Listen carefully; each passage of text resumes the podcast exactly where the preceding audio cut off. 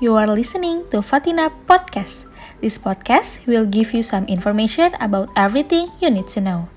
In this episode, I'll provide some information for you as college students.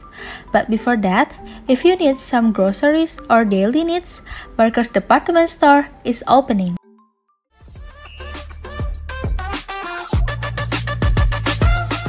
Shopping, shopping, shopping! Barker's Department Store is now open. Go crazy at Barker's Department Store.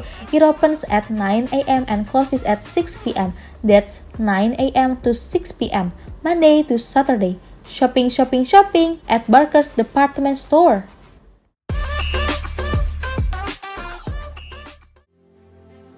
So, as college students who will soon continue into the professional world, of course, you need preparation. What do you need to prepare to enter the professional world? Of course, you have to prepare for a job interview. What should you prepare for a job interview in English? There are the tips for doing interviews in English. First, immerse yourself in the English language. Immersing yourself completely in the language is the natural way of learning. Before the interview, you have to feed and nurture your brain by listening to English that you can understand for at least an hour a day in the week before your interview. Second, practice answering the common questions and understanding the common questions. There are certain common questions that interviewers ask. So, you have to make sure that you know these common interview questions and practice your answers in English too. Hence, go through the kinds of interview questions anyone asks in English. Then, like for other kinds of interviews, practice doing your answers, practice speaking to them, perhaps in front of the bedroom mirror. And then, you should rehearse, so it will help you find the points with your English. Third, be friendly and set the pace. When you are in the interview, be friendly. Take your time. Try to set the pace for the interview.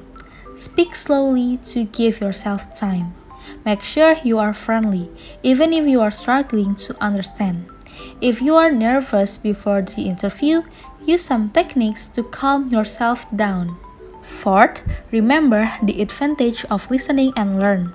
Remember that you have a great advantage in an interview situation because of the way that you are learning English.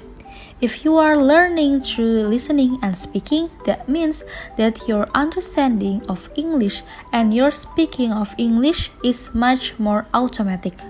So, your ability to understand and speak English is less likely to desert you in a stressful situation like in the interview.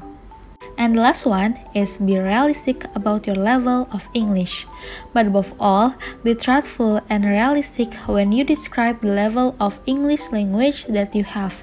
You don't exaggerate or understate it. Be honest, no matter what the situation is. In a job interview, you must apply the auditory function that you have, because listening to someone's talk is like listening to music. In music, with beautiful lyrics and chords, deep meanings, and layers of the music. Same as communicating with humans in deep conversation.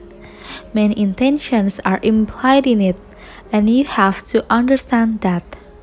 To get insight, you have to listen for those moments, no clues, so that you can discover what will be presented. To open to new ideas, you can do first, stop multitasking. Second, let the other person know that you are engaged. And third, do it without taking your focus away from them and turning it onto you. Also, you have to be open-minded, curious, and ready to learn something new so you can get something from the other person or speaker you are listening to. Even in the interview, you must apply your polite attitude, because politeness is a manner that must be owned by everyone. In the professional world, politeness must always be applied. Polite means that you are showing good manners. Good manners are about showing consideration to other people. You can use please and thank you to reflect your politeness. If you want to complain, you can use softer words to be polite, like saying sorry, excuse me, I wonder if we could blah blah. The verb to wonder means to have curiosity about or to want to know more. So again, this is just a way of speaking that's polite, a softener to soften the message which can be used in a professional environment too. It sounds very nice and more polite.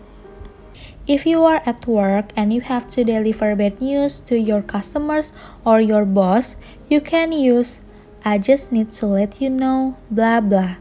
You have to attempt the problem seem smaller and will make the statement more polite.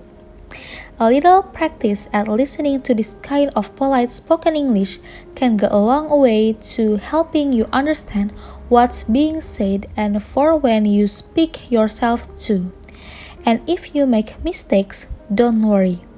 It's good to learn of these things. I think it concludes the podcast today. Thanks for listening. If you enjoyed this episode and you'd like to help support the podcast, please share it on social media or leave a rating and review. Before this podcast ends, I want to say that you must take care of your health in your busy activities. You can go to the Greenwood Fitness Center to exercise. So, see you on the next episode. Goodbye!